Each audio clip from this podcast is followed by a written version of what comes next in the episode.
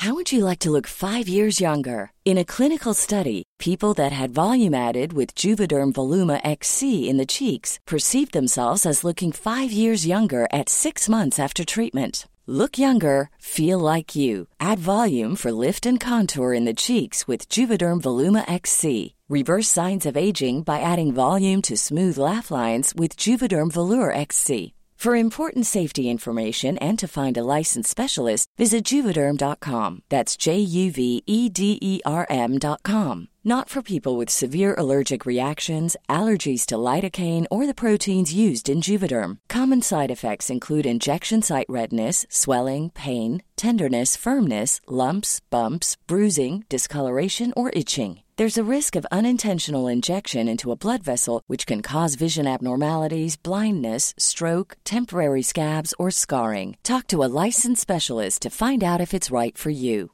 Burrow's furniture is built for the way you live. From ensuring easy assembly and disassembly to honoring highly requested new colors for their award-winning seating, they always have their customers in mind. Their modular seating is made out of durable materials to last and grow with you. And with Burrow, you always get fast, free shipping. Get up to 60% off during Burrow's Memorial Day sale at burrow.com slash ACAST. That's burrow.com slash ACAST. burrow.com slash ACAST. God, I love Joan Cusack. She, She- wait, she was on Saturday Night Live. Wait, what? She was a No, that's cast probably just member host- on the comedy sketch show SNL from 85 to 86. How did I not know this? now, I'm a journalist, Babs. Move over, girly.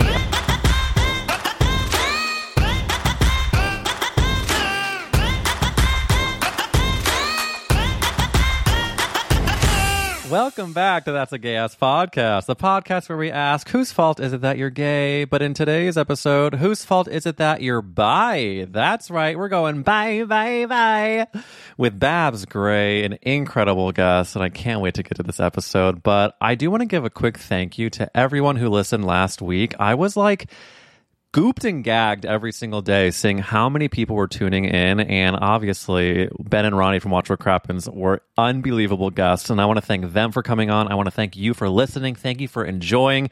And a really big shout out to anyone that joined that patreon the last week. It oh god that was so good to see because you know that you girl needs money but also just to form this community and, and help it grow. It is so fucking exciting.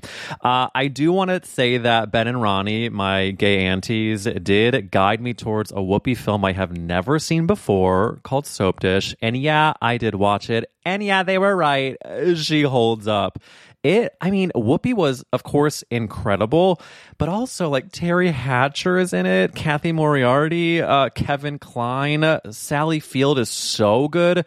It is just one of those movies that I cannot believe I had never even heard of it. And yes, I will confirm the ending pure garbage, very problematic, but I'm still glad I watched it and I think that you should too. I'm not going to spoil the movie's ending because I know it's like 100 years old, but I'm just curious to see what you think in the movie coupled with that ending. So please let me know if you watch. I also want to say a lot of people enjoyed the ice cream segment of last week's episode. If you haven't yet listened to it, uh, please do. The first 15 minutes, it's just like a full love letter to Ben and Jerry's. And I want to give a shout out because it turns out that a lot of people don't know about the show yet. There was like a great British baking style show, but for ice cream on the Food Network. It's called Clash of the Cones. If you're not watching, it is just like after a long day, it is such food for the soul. Unfortunately, it also is just an hour long Ben and Jerry's commercial, essentially, because it is filmed at the actual Ben and Jerry's like headquarters in Vermont. And every time I watch it, I'm like gaping wide for a, a pint of Ben and Jerry's. So it comes with, you know, a bit of a risk there. But listen, get your ice cream. I'm right now in a very big mood to get topped. As you know, if you haven't had topped by Ben and Jerry's, very big recommendation for that. But sit back, relax, and enjoy that Clash of the Cones on the Food Network. God, it's so good. I did announce on the old Instagram that I booked one of my favorite RuPaul's Drag Race queens for an episode on the pod. It's going to be a few weeks away, but I'm going to be giving an exclusive sneak peek into who it is and maybe even release the episode early for the Patreon subscribers. So go to patreon.com slash gay ass podcast. And if you're already subscribed, thank you so much. It really makes this podcast happen. Uh, I do want to tell you about Babs Gray. She is a pioneer in the podcast world. She's a comedy legend. And if you don't know why she's such a pioneer, she's like one of the people that literally started the free Britney movement. Her Instagram that she started is Gram. She has a podcast all about it. And in fact, her podcast called Toxic is like a very deep dive into the conservatorship of it all. And it's like seriously listening to a true crime documentary. It is so well done. I listened to it and I can't recommend it enough. So, of course, I've linked it in the show notes below. Also, in the show notes is that Patreon if you want to subscribe and get an inside scoop on which RuPaul's Drag Race Queen we'll be having in the next few weeks, along with some awesome bonus features, including video stuff. And follow us on Instagram at Gay Ass Podcast. And uh, gosh, leave us a five star review if you like last week's Crappens episode. If you like this one, it's how we continue to grow this gay ass community and spread that gay gospel, mama. This is Babs Gray. Enjoy.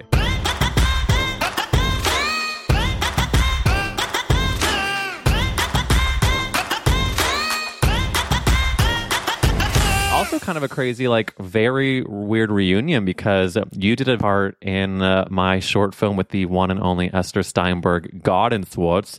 And it's been, do we know how many years ago that was? I guess we filmed it, I don't know, three years ago? I think three three years minimum. And isn't it crazy that I, I got a full wide theatrical release? The red carpet we had. What was it? Oh um, my God. Oscars. It actually Yeah. got it got an Emmy, Gra- Grammy. What is that called when you get all of them? EGOT. We EGOT it, which is the first nine minute short film to actually be nominated for an Emmy. And I just wasn't expecting the buzz to really come through, but it did. And I just, now we're on the other side of it all.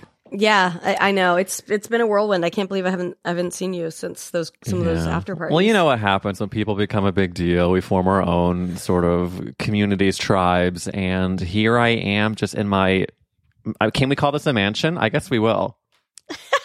With your whiskey. What's what's this whiskey background? drag me. It's um, it's a you know what it is. It's a whiskey mirror that we got at a flea market in New Jersey of all places.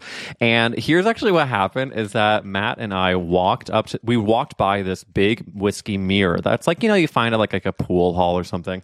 And we were like, oh my god, it's gorgeous. You know that would run for four hundred dollars minimum at a New York City market. So we literally say to each other, we were like, okay, we're gonna play hardball. We're gonna go up and say, hey, can we have this for a hundred bucks? And then if they say anything more, we're on, we're not gonna do it for any more than a hundred and fifty. And I go up and I was like, so um, how much is this? And they were like forty. I was like, oh, okay, we'll have that. Yeah, that's good. Thank you. to got ne- did not negotiate a dime. No, of course. I always do that. Yeah, my house is full of um of sim. I found a lot of things on the street that are in my house, but That's the thing, though. It's like sometimes a street find can even hold more sentimental value than something you've had for a while. I mean, of course. You know, sorry, I have a cough drop in my mouth in case I sound weird. Um, Listen, I'm judging your energy, and I'm truly, I'm such, I'm such a fan. And speaking of being a fan, I was actually catching up on your, your new podcast, Toxic, and it's so fucking good. If anybody listening to this has not listened yet, it's uh, of course in my full intro you've heard about Babs Gray, but like your journalism of the Britney Spears conservatorship and everything, I cannot imagine the work that goes into that fucking podcast, into Britney's gram, into everything that you do. I mean, it obviously anybody that works on podcasts or even listens know that podcasts are a lot of work, but what you are doing on Toxic is so incredibly smart because you get to the human nature of what Britney is going through and also just like the stakes of it all. I mean, have you, has it been rewarding to work on that podcast with all the work that goes into it? Do you feel like an accomplishment or is it really like sucking the life out of you? um, I'd say it's a healthy mix of both. Sure. it's been by far the most I've ever worked on anything my entire life. It has been, and thank you for that because I think sometimes, you know, with content, anything people make, they don't sometimes realize how much work goes into it. Mhm. So it's really like nice when I hear people acknowledge that because yeah, it's just been hours and hours and hours of investigating, researching. And then I've never written something like this before. So, you know, you have to write it so that everyone understands it. So there's so many rewrites that goes in, that go into it. And then it's like, you could spend an hour on one sentence just making sure it comes out the right way because it's so confusing to explain. So yeah, just a lot of um, intense work and it's been really rewarding to see the feedback and like I think that we did what we set out to accomplish, which is really nice. But it's also I I mean I'm so tired. yeah. Well, I, I'm so I think tired. that what is so shocking to me is because, of course, we read the headlines about what she's going through and like when you hear her statement for the first time. But what really struck me was the first part of it was talking about the medication they put her on, where she was on lithium and like they, and she said that she was on a dosage that was fully irresponsible and it made her feel crazy. I mean, I'm going through my own medication journey right now, which of course is nothing compared to what she's going through, but because I have, you know, agency over what I'm taking, but I just think like it sounds so fucked up to not only have control over what you're putting into your body and then to feel because I'm already I'm still struggling just figuring out what dosage of Lexapro to take. I'm not taking you know it's like uh, what do you do you yourself have a connection to that part of her story? Yeah, I mean, I take antidepressants and stuff like that. But yeah, it's like it's just so far removed from I mean just everything about about her her situation, like the agency you're talking about. Just I can't imagine not being able to like make a simple purchase without having to get it approved by your father when you're almost 40 years old. It's really disgusting. Yeah, fuck that guy. It's it's so dark. I mean, what so I know the update essentially now is that Britney has appointed her own lawyer that her father did submit papers saying that he is willing to step down when the time is right. So, what, from your perspective, do you where where does the case stand right now? It seems like it's kind of like a everyone's trying to save their own ass situation mm. right now, where because there's so there's a conservator of the person who is around right now who her and uh, her name's Jody. Her and Jamie keep pointing fingers at each other and saying like, "You put her into the facility. No, you did. No, this is your fault." And I think that everyone's just basically trying to like not get sued or you know. So I to me that what's happening is Jamie's trying to cover his tracks as much as humanly possible before he they get him they like eject him. Well, it kind of seems like they know that the anger of the world is now being pointed at them. And I think, I mean, do you think that there is a chance that they will be either charged with something or potentially indicted?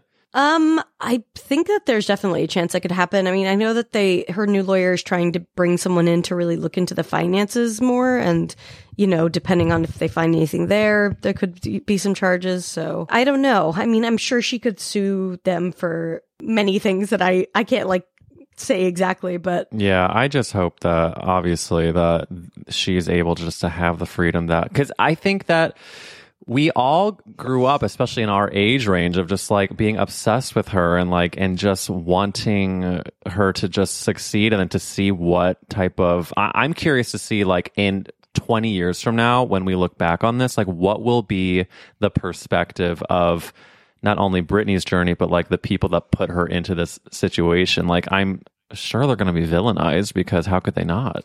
Yeah, I mean, you know, we're looking back at it now from 13 years and how everyone kind of treated her back then in the press and everything and now that reckoning we're having now. So, yeah, I just hope she can get her autonomy back and and just do whatever she wants, you know. I don't totally. know if that means music or not, but it's like I just can't imagine what that would do to you to be to just be controlled and to be told you're crazy all the time, to be treated like that. It's really and also, when you have to, when you're forced to perform in that way, I think uh, on top of feeling so not in control of yourself, and then to be like doing a Las Vegas residency and then on a world tour and then back to the residency, and like, I just, I again have had nothing close to her experience, but I even remember like I was on tour doing a musical, and I, the short version of the story is that I was. Uh, on a crazy run of like you know 15 cities in two or three weeks, what whatever musical? it was.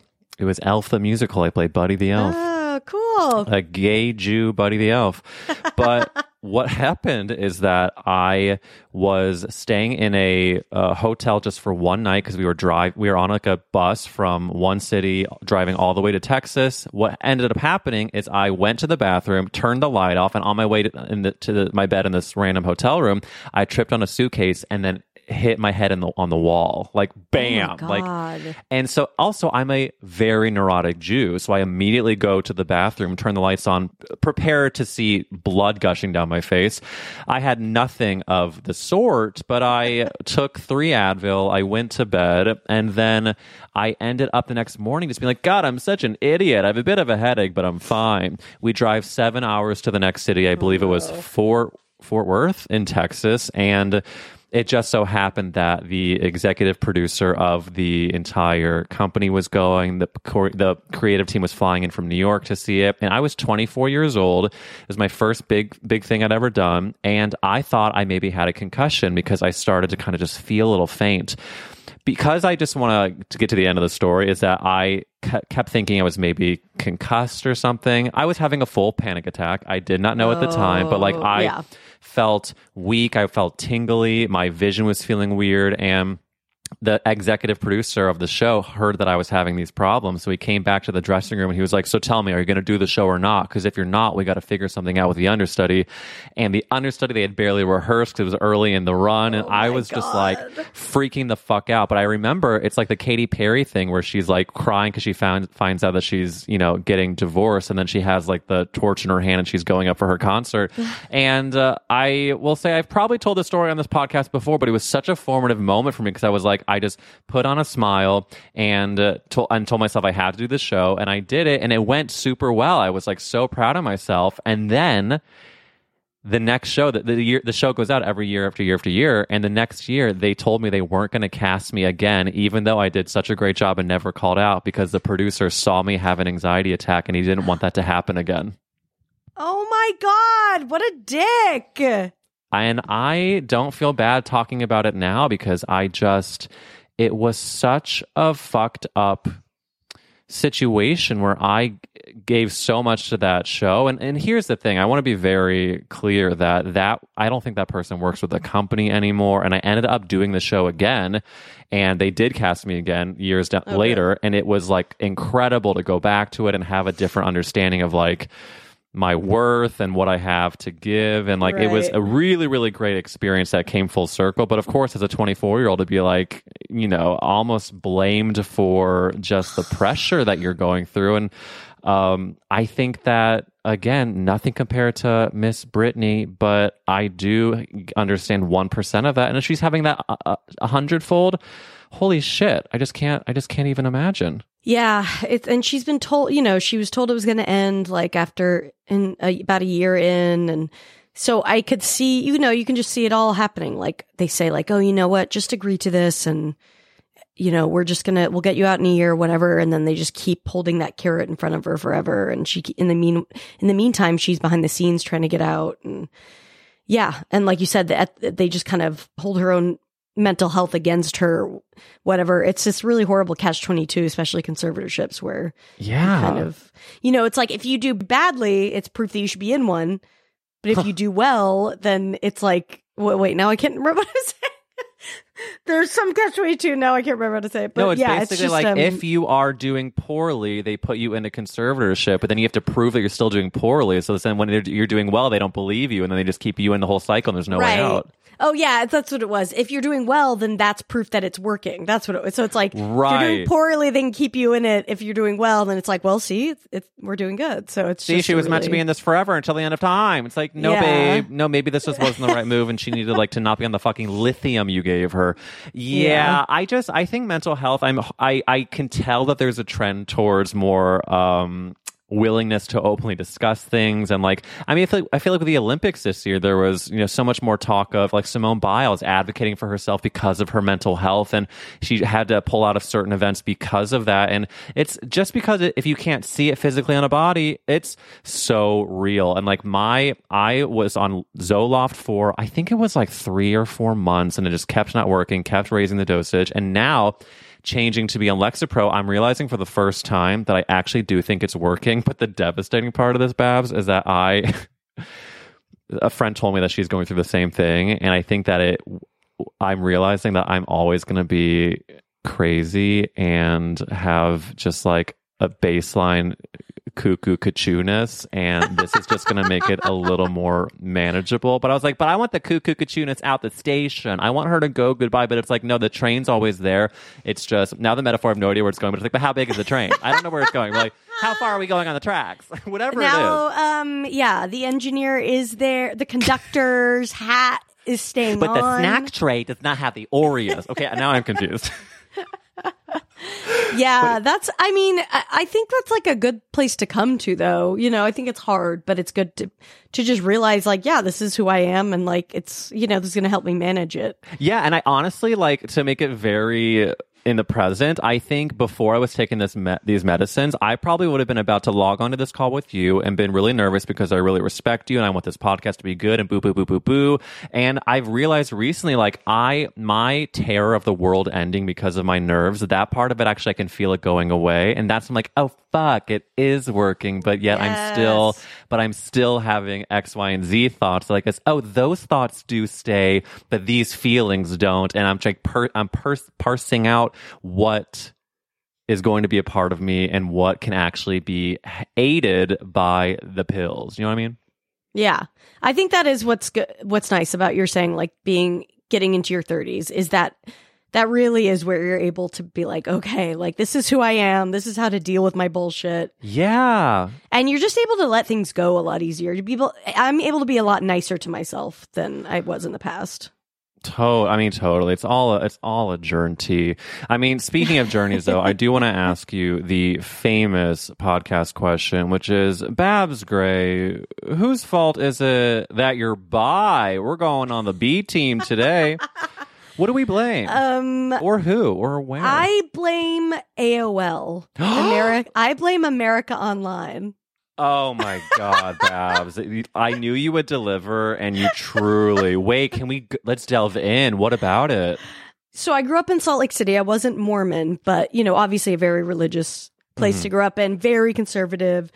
Kids did not like have sex. There was zero like sexual action happening anywhere. Everyone was very good, you know, good quote kids. So I my only like real outlet for sexuality was like the internet. And so we had that little dial up internet and I would log on and I would like cyber or whatever, or I would look at porn. I would download, I remember I would download photos and print them out and I hid them in like a little pouch. Wait, what kind? What kind of photos were they? Do you remember? Well, I guess, I guess like, yeah, I would just look at both. Mm, I guess I think I first did look at lesbian porn mostly because I think I was like uncertain. I was especially uncertain of like men's bodies at that point. And I was like, I don't know if. I want to see a dick, you know? So yeah, I would download that. Yeah. Pictures of women together. I mean, I truly, my mind is racing because there are so many, like, so many parts of AOL that definitely queered the shit out of me. Like, for example, the first thing that comes to mind, I don't think I've really ever told anyone this, is that there was a guy that went to my high school, but it was like early high school, so middle school to high school, and I, of course, had a crush on him, and I'm pretty sure he was very confirmed straight, but we would IM on AOL, and we started to uh, talk about masturbating. Like I think that in his mind, he was just like, I'm a dude talking to a dude, and like, you know, I've never talked to someone about this stuff, and like whatever. And in my mind, I'm like, and this guy wants to jerk off with me someday. and I just like hearing him even mention it, like turned me on so much. And like, and I know that a lot of parts of AOL is like it's not all about like the sex and the sexting, but it did definitely contribute to giving me places to realize what was turning me on and like i would sometimes not even go to the pool with my f- family over the summer we go to like whatever J- jewish community center pool and i'm like i'm gonna stick around here and i would stay on aol and just look up gay shit and i would go to this is very devastating that i would go to a yahoo pool the you could play Oh my, pool on. Yahoo. Yeah, sure, sure, sure. and there was a room that was labeled Moby Dick, and that was a euphemism for all gay men sexting in a Yahoo pool game oh room. Oh my god, I love it. I'm like, there's some sort of euphemism with like the cue and the balls and the pockets and all. But like, I just, I'm sure I was all of 15 years old playing Yahoo Pool with a 45 year old bear in Wisconsin. I'm sure A of it. A thousand percent. A thousand percent. So were you guys all sexting in the actual chat, like the public chat, or was it like private chats off from Wait, that's a good question. I think what it was is you would, yeah, I think what it was is that you would be in a public chat and there would be some general chatting, but then if you felt like you were like vibing with one person, then you would go private. to the- and yeah. I'm just, another thing is popping into my mind that I would then do a website called men uh menchats.com i think. And that was just a full-on gay sex chat room. Like that wasn't we're not we're not playing any yahoo pool here. It and the thing is that's funny about this conversation is that is that on the chris burns episode the fat carrie bradshaw episode we talked about a website that we both went to called jackandworld.com and once i put that video up online it just it really a lot of people messaged in about that they also went to that and i went to nifty.org which was about erotica like writing I went I went to Nifty. That was a also erotic stories I would read, yeah. see the internet i mean i feel bad for i feel bad for people before the internet but it's like i feel like what, what do they do I do think it yeah, definitely like I always knew I was bisexual from a young age, but I didn't really like come out or date a woman until later. But um Mhm. But I think like it did help me access what I was into. so i'm know, curious you about that like you you grow up in utah but you were not mo- were you, were you a different religion than mormonism I was Catholic, like ish, you know. My Sure. parents were, but I was it wasn't super intense. Interesting. So then, do you have A to B to C? Do you watch The Real Housewives of Salt Lake City? I do. That's Okay. the only one I've ever watched. So wait, do you have do you have uh, an opinion about like as a first like Housewives uh, intro? Like what what do you feel? How do you like it? I mean, I love it. I love Heather. She's my favorite. She posted a free Britney thing, and I was like, "Oh my god, I started this. Okay. You should." Heather Gay is a true ally, and she and I actually sometimes uh, interact on Instagram. And I'm going to Oh my have her on this podcast. I'm going to call it "That's a Heather Gay ass podcast episode," and I'm it's gonna it's gonna happen. But continue. We like Heather. Go on. Yes, I love Heather. I mean, it's fun. You know, it's I've really like over the pandemic really allowed myself to get into reality TV where I kind of like didn't watch it that much before. Yeah. And now I've I just it's so soothing. Like I don't it really soothes me in a way that other things just don't. I agree. I think that sometimes people used to give a lot of shit to anyone that enjoys reality TV because it's like they thought it was a lesser than thing.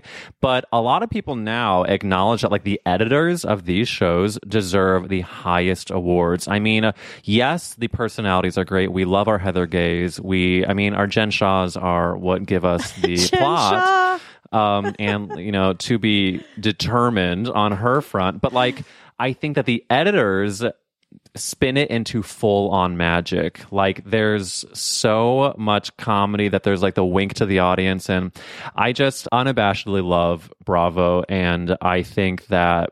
Salt Lake City had such an amazing first season. It was on way too late for me. It was on like at I think what 10 p.m. Uh, last year. Oh And I- yeah, I think I watched it like on Amazon after it was over or something. Well, the problem is that Matt wanted to watch it live, and so I'd watch the first thirty minutes, then go to sleep. So I was always like, like, oh, I love this part, and then anything that happened after the twenty five minute mark, I was like, oh, that sounds fun. Um, but I can't wait for the second season, and I and I do. You, I mean, do we think Jen Shah is is fucked? I mean, she's so she's in the promotional photos that Heather's posting, so she's obviously in it. I mean, I don't know. I'm assuming the did she get actually arrested? She did, right? she, I well, she did, She and I think what charged. What? Yeah, she she's definitely like going to be going into her court proceedings soon. I think that apparently they were while they were filming is when she like all this went down, and so I think that it's oh, going Oh, to be. what a godsend for the producers. Like, Oh, I said when this happened, I tweeted like Andy Cohen's eating tonight. Like there, the all of the legal stuff. Like unfortunately for these women, it creates such great plot lines. Like let's talk about it. Obviously, I know Salt Lake City is your first your intro into Housewives, but like Teresa Giudice on New Jersey, it was so fucking insane because the plot for what two or three seasons was that she went to jail first for like what 11 or 12 months. Then her husband went to jail after that, and then he was deported from the country and now lives in Italy, and that's like where and or apparently he's gonna like go to the Bahamas, whatever.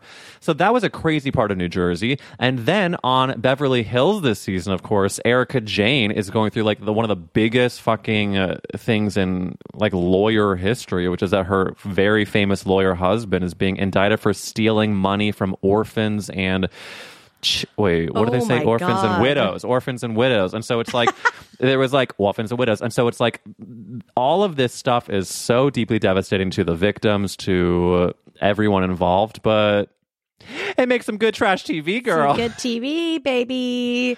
Yeah, I've especially with uh, just like the Britney stuff has been so like like I said, so labor intensive that like when I've been I'm done at the end of the night, I'm like ah, it's like a bubble bath. Like I'm like I just need to watch um like I watch Below Deck or I watch um, Love Oh, yeah, Island or something Listen, like that. this this season of Below Deck, I'm really really into because there's the personalities are crazy. There's the guests are are delivering. I need to like I'm always like behind because I don't watch it live, so I never Yeah. know if I'm watching like the current one or not. But Well, that's the thing is that anyone listening to this now, like the current Below Deck season is really good. They've done Below Deck sailing, yeah, and I think I usually don't like it as much because I'm It's not that partial to a, am partial to a, a, a, I don't know. How, I wish I knew the length of the boat. I'm partial to a, wa- 300 sixty footer, whatever.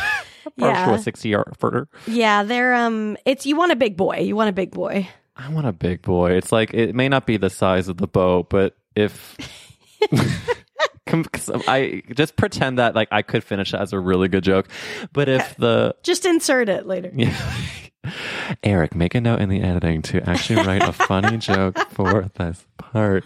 Um, I do also want to, just speaking of things that we love so much, in your one of your comedy specials, I believe this was for uh, Comedy Central, you said that you are worried that if you get into an accident and they're going through your phone and they're seeing the names on your contacts, like, I shudder to think of what the names are on my contacts. And uh, I mean, was that, is that a real thing that you have like pretty devastating? Yeah. You know what? Actually, I was looking at the list of people I've had sex with, and that's where it came from. But Oh, then- wow. But then also, it was you know, yeah. If you look in my phone, it's like just random. I think there's a woman named Spider in there.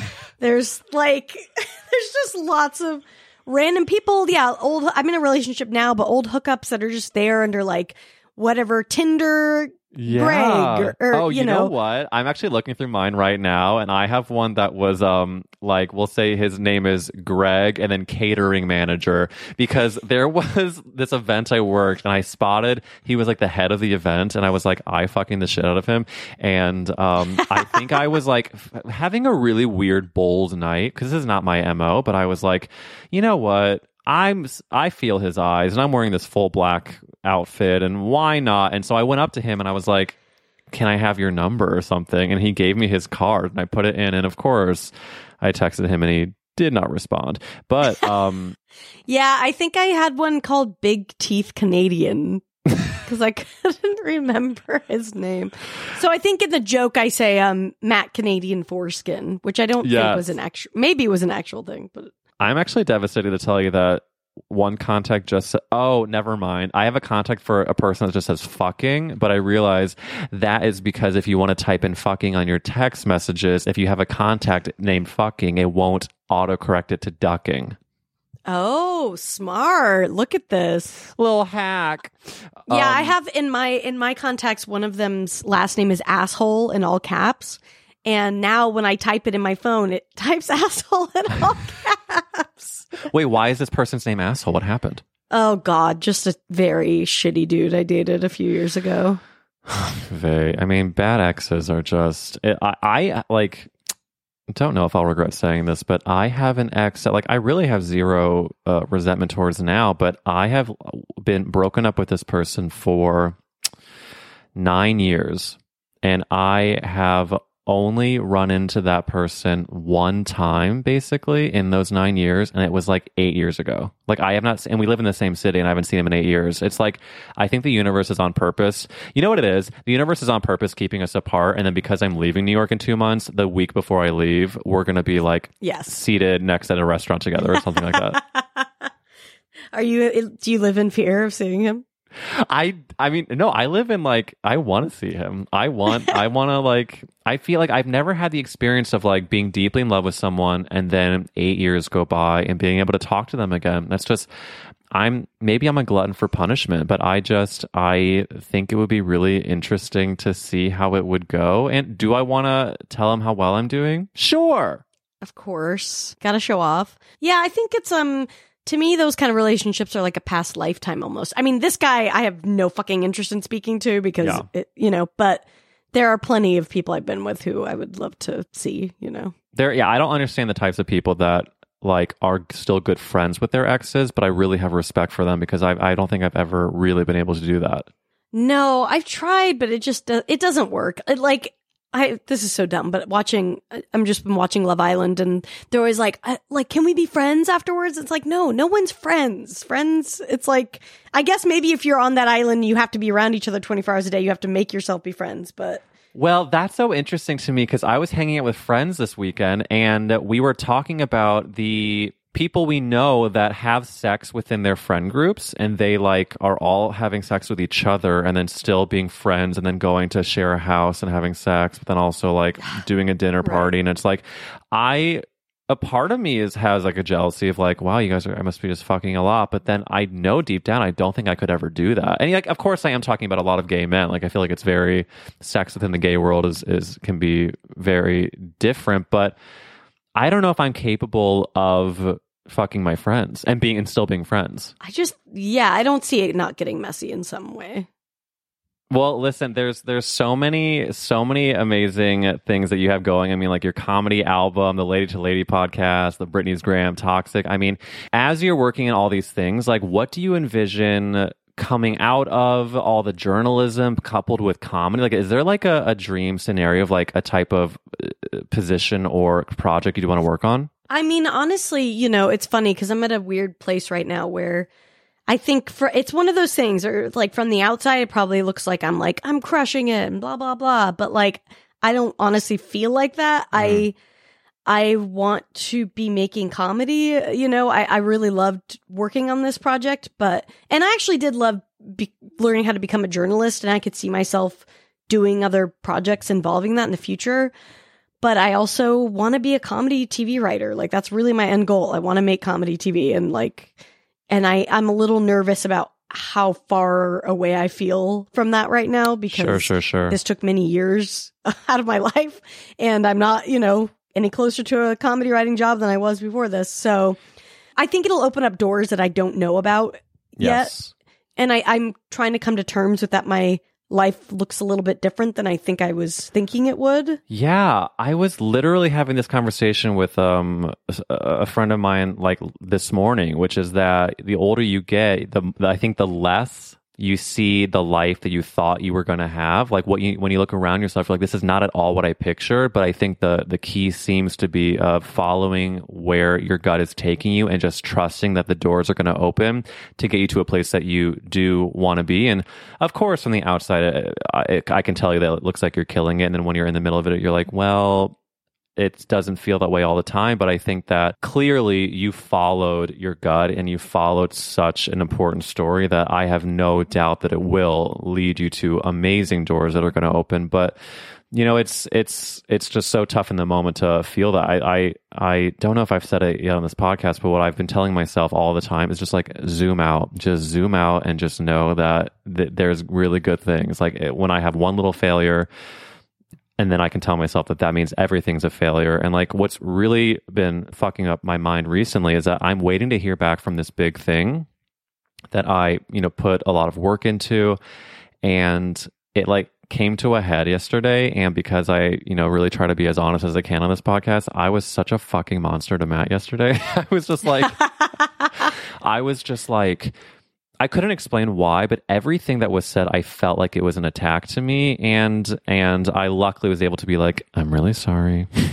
I think I'm just kind of like the pressure or the anticipation. I've been waiting for something for like three and a half weeks, and I oh, just like I think that the zooming out of it all is that you know what I've got X, Y, and Z. I boo boo boo boo boo. I have this to look forward to, and it's like without without when I'm just focusing on what I'm waiting on or what I don't have, then I drive myself fully insane. I know, I know. It's so I'm so bad at that. Like there's that part of me that does that, but then there's the other part, the Veruca Salt part of me that's like, I want the world. I want the whole world. so yeah, I'm trying to like And I'm trying I want to not it now. be anxious. I want it now. Now. Yeah, I, I, you know, it just depends. I need to work on, I think, mindfulness, which I think really is helpful with that. I'm the worst at that, though. I don't meditate. I am don't. too. I haven't been working out. I haven't been doing anything really healthy for myself. I really just let myself go college level, like eating garbage, Red Bull all day when we were finishing this thing. And now that I'm coming out of the fog of being done, I'm kind of like, what the fuck does You're life like look I like? I feel like shit. Yeah, I mean, yeah. really. I, I, but you and I are very similar in that way of just like knowing, like, I probably would benefit from meditation. It would be good to drink some water. I mean, like, I'm so there, but I do think, like, if, if only the only direction is up, then we just follow that and we put down the Red Bull. Um, I do want to ask a very famous podcast question, which is perhaps great. If the world was ending and you could only save one character actress, who would you save? I'm going to say, and I'm guessing this has been an answer before, but Joan Cusack. Oh yeah, you know, you'd be surprised that not as many people have said Joan Cusack as they should, quite frankly. But Joan Cusack, ooh, also. As a gay man, I will tell you, I find her very attractive. Just the way that she, the way she, I wish I could do a good impersonation. Just like the way she talks. What is her? Yeah. aren't, aren't her That side, kind of- it's kind of a side mouth. it's a side. Oh, that's kind of it. It's a side mouth, and I'm Joan Cusack. Actually, actually, I'm kind of impressed with myself. You're doing very well. Yeah, the way she carries herself, the way she speaks, like I just I love her. I mean, I just watched High Fidelity again, which Mm. is one of those movies that you're like, "Oh, this character's horrible, the guy." But she's so great in it and like I just love watching her tell off her brother and stuff Yeah. like that. I'm ho- and I also still have a crush I think on John Cusack, so I'm hoping that he comes along. You know, I get to save him at the Oh, same time. please. We yeah, yeah, I do I myself am partial to a John Q. I also my first thought that comes to mind when you say Joan Cusack is is it um Adam's Family Matters or there's like one Adam's Family that she is like an evil bitch and it's just god, I love Joan Cusack. She, She- deserves the world truly. Yeah, she's incredible, and she I love her. She pops up in so many random things, and she's yeah, what has she done? uh, re- I, I really want like I I say this a lot, but I want like these types of female actresses to get the vehicle that they are due, and like of course we're both. I know you're right. Yeah, we need her like White Lotus. Not I haven't watched. it, Thank but, you. know. I have watched it. what and we It is need. incredible. We need a Joan Cusack White Lotus. I mean, wow, she's so beautiful. I'm looking her up right now. And of course, one of the first things is Adam's Family. Um, oh, wow. She did get an Academy Award nomination for Working Girl. Um, Oh. Wait, she was on She's- Saturday Night Live Wait, what? for a year. As a host? She was a No, that's cast member on the comedy sketch show SNL from 85 to 86. How did I not know this? wow, breaking news. Now I'm a journalist, Babs. Move over, girly. Oh my god. I'm gonna Um, do we a have joke. to fact check this. We're gonna fact check Uh, because this is Wikipedia, but I'm gonna start a Joan Cusack podcast. Um, what's the name of the Joan Cusack podcast, Babs? oh my god! Um, I got it. It's Cusack Cast. perfect. Joan Cuscast. Joan Cast. I will say this is just think, talking about fact checking. I was getting so I was so deep in making this Britney thing, and I was also attempting to start stand up again. Sure. And it was so bad because I was like making jokes about journalism. You're like, who for the journalism girls out there? There's like I was like, so y'all ever been fact checking someone and then yeah. every anyway. premise is about writing an article or coming together mm-hmm. with a scoop. Yeah, it's bad. I mean, listen, I get it. You were fully sucked into it, but we are all the better for it. And also, we're all the better for Joan Cusack being who she is. God, can you can you believe like jo- Joan Cusack is also the sister of a very famous actor, John Cusack, and apparently an Anne. Wait, what is Anne Cusack? have- What has she done? I don't know. Wait, I'm looking her up now. She's had minor roles in Multiplicity. She was in A League of Their Own. Anne Cusack. Grey's Anatomy. Okay, can you imagine being the third Cusack? That's the pos- the podcast. Third Cusecast. Yeah, who is this other Cusack? And I hope watch her be like the most incredible, like and I'm just dragging on the the little Oh wait, I recognize her. Yeah. Oh, I had no idea. Oh my She's god. definitely been in. Oh yeah, I love her. God, I am a dick. No, she's great. Anne, I take it back. oh my god, I love you, Anne. She was on Better Call Saul. Sure, sure. Hmm. And you know what? I googled Anne Cusack, and then I go through the images, and there's a few in- images of her, and then it's just Joan Cusack. I'm like, God, poor Anne, poor Anne. The- we found a lost Cusack sister to us, so I feel like this has been very productive. I really do as well. And I mean, gosh, I am such an effing fan. Oh, but before we say goodbye, I didn't prep you on this, but I want to know your answer. The question that's very important to me is Babs Gray, what is the best Whoopi Goldberg film? Oh my god. Um Sister Act. Come on, Babs Gray, giving us a sister act here on That's a Gay Ass podcast. Um, do you remember? Has it been like 20 years since you've seen it, or No, I watched it in the last year and it held up. I love that for us. I really do. um, are you talking about the Orig or the Sister Act 2? I will say the Ridge. I, I two the songs are still good, but did not hold up as well just overall movie wise. Wow, I do disagree, but I do uh, respect you.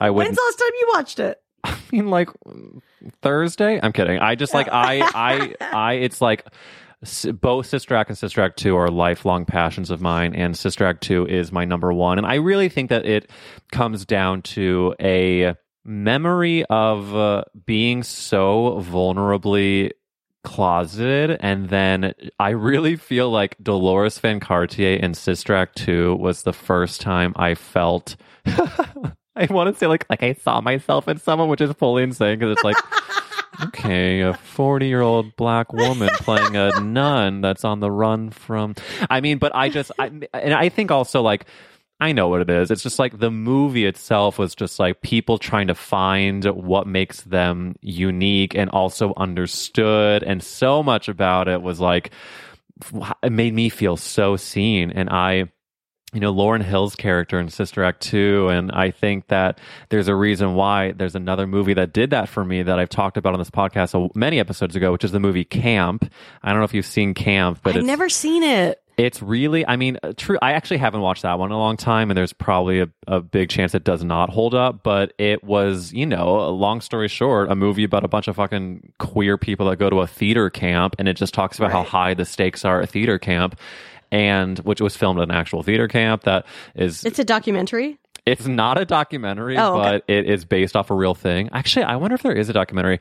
It's um oh Zach Braff also went to this camp, and I did see the other day someone talking about on TikTok how Anna Kendrick they um know that she's a total monster and they don't care. They oh it's basically just like they have no desire to meet her in real life whereas there's other people that are known to be rude that like they would love to meet um i do not want to meet anna kendrick No, I don't care. She, I, I she's fine. Is I she a good she's- performer? Very much so. Yeah, but I'm not. You know, Wait, now that because now I'm, I know we're going to leave in a minute, but now I want to know when I say Lea Michele to you, what do you say back? Glorp. I haven't seen Glee, so I don't know. I don't really But have you've like heard that much she's of a an monster, opinion right? on her.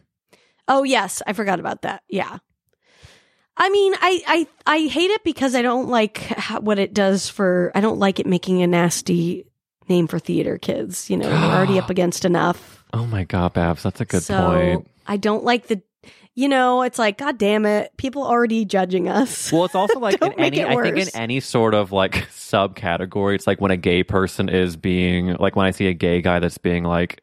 There was like something going around Twitter about a demon twink that was like eating someone's asshole at a at a concert. I'm like, come on, demon twink! Like it's a good story, but we've got enough going on. We are we st- we have Randy Rainbow. I'm kidding. Actually, I, I don't pile on Randy Rainbow as much as other people do.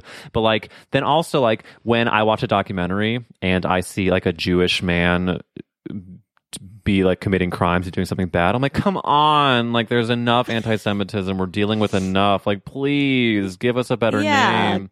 Go with something else. I yeah, I don't Lea Michele, I don't know. I don't have any opinion on. Um what about okay. Katharine McPhee. Babs, oh my god, that is such a good question. I mean, I Katharine McPhee, I find cancel her, let her go. I just feel like I think like I think that she the biggest mistake that she made is that and if anybody listening doesn't know, basically what happened with Katharine McPhee is that she is married to David Foster, who apparently is also a villain, but she like had this big gay following and she was on Smash on NBC and like, you know, we love, of course, American Idol, but then it came out that she maybe voted for Trump, I think, or like donated money to Trump. I I think what ended up happening is that she got outed for that and then instead of like doing anything, she just went radio silent. And I don't think she's tweeted or posted anything since then. And that was like almost a year ago. And so Oh, I didn't even know that. Yeah. And then she uh, just completely dropped off the face of the earth. And I find that to be not the move. And I think because of that, oh, oh, talk about like giving theater people a bad name. So Katharine McPhee did some, has done some fucked up shit. But then have you, re- do you know anything about the Laura Osnes stuff? Do you know who that is? Mm, no. Here's the elevator pitch. She was on Broadway in a bunch of shows. Like she was on the uh, Grease reality show. You're the one that I want. She got cast as Sandy on Broadway. Now she's incredibly talented. She's been known to maybe be conservative, but it came out that she wasn't getting vaccinated and she refused to get vaccinated, even though she was doing a show at a theater that required it. It came out. that she left the show, and then people really raked her through the coals. And um, the girl's not getting vaccinated. You're gonna give up your whole fucking career?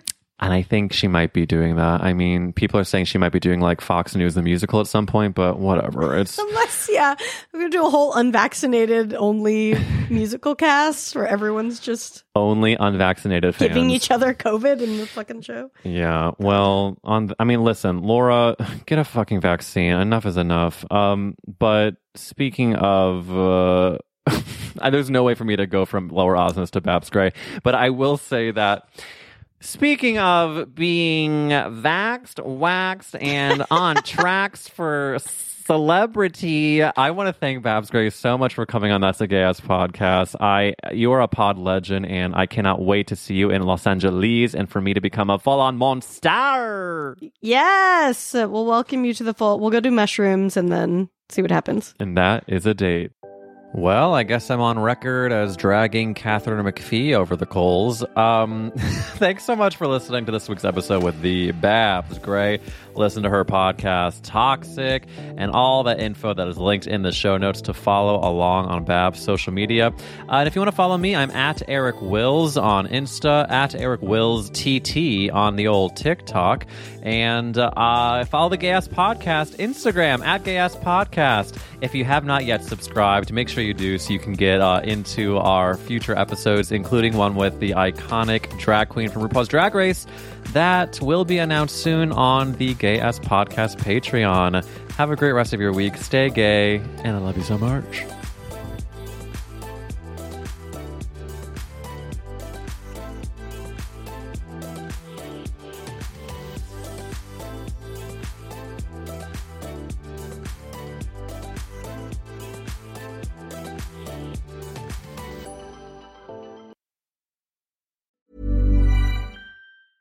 A lot can happen in the next three years. Like a chatbot may be your new best friend. But what won't change? Needing health insurance. United Healthcare TriTerm Medical Plans are available for these changing times. Underwritten by Golden Rule Insurance Company, they offer budget friendly, flexible coverage for people who are in between jobs or missed open enrollment. The plans last nearly three years in some states, with access to a nationwide network of doctors and hospitals. So for whatever tomorrow brings, United Healthcare TriTerm Medical Plans may be for you. Learn more at uhone.com. Want to get a chiseled look in the jawline? Sculpt and shape your jawline with added volume from Juvederm Volux XC. Juvederm Volux XC is an injectable gel specifically designed to be robust enough to improve moderate to severe loss of jawline definition. And it is the first and only hyaluronic acid filler approved for the jawline. Add volume to your jawline for a chiseled look with Juvederm Volux XC. For important safety information and to find a licensed specialist, visit juvederm.com. That's J U V E D E R M dot com. Not for people with severe allergic reactions, allergies to lidocaine, or the proteins used in Juvederm. Common side effects include injection site redness, swelling, pain, tenderness, firmness, lumps, bumps, bruising, discoloration, or itching. There's a risk of unintentional injection into a blood vessel, which can cause vision abnormalities, blindness, stroke, temporary scabs, or scarring. Talk to a licensed specialist to find out if it's right for you. Visit juvederm.com. That's J U V E D E R M.com. Planning for your next trip? Elevate your travel style with Quince. Quince has all the jet setting essentials you'll want for your next getaway, like European linen, premium luggage options, buttery soft Italian leather bags, and so much more. And it's all priced at 50 to 80% less than similar brands. Plus, Quince only works with factories that use safe and ethical manufacturing practices. Pack your bags with high-quality essentials you'll be wearing for vacations to come with Quince. Go to quince.com slash trip for free shipping and 365-day returns.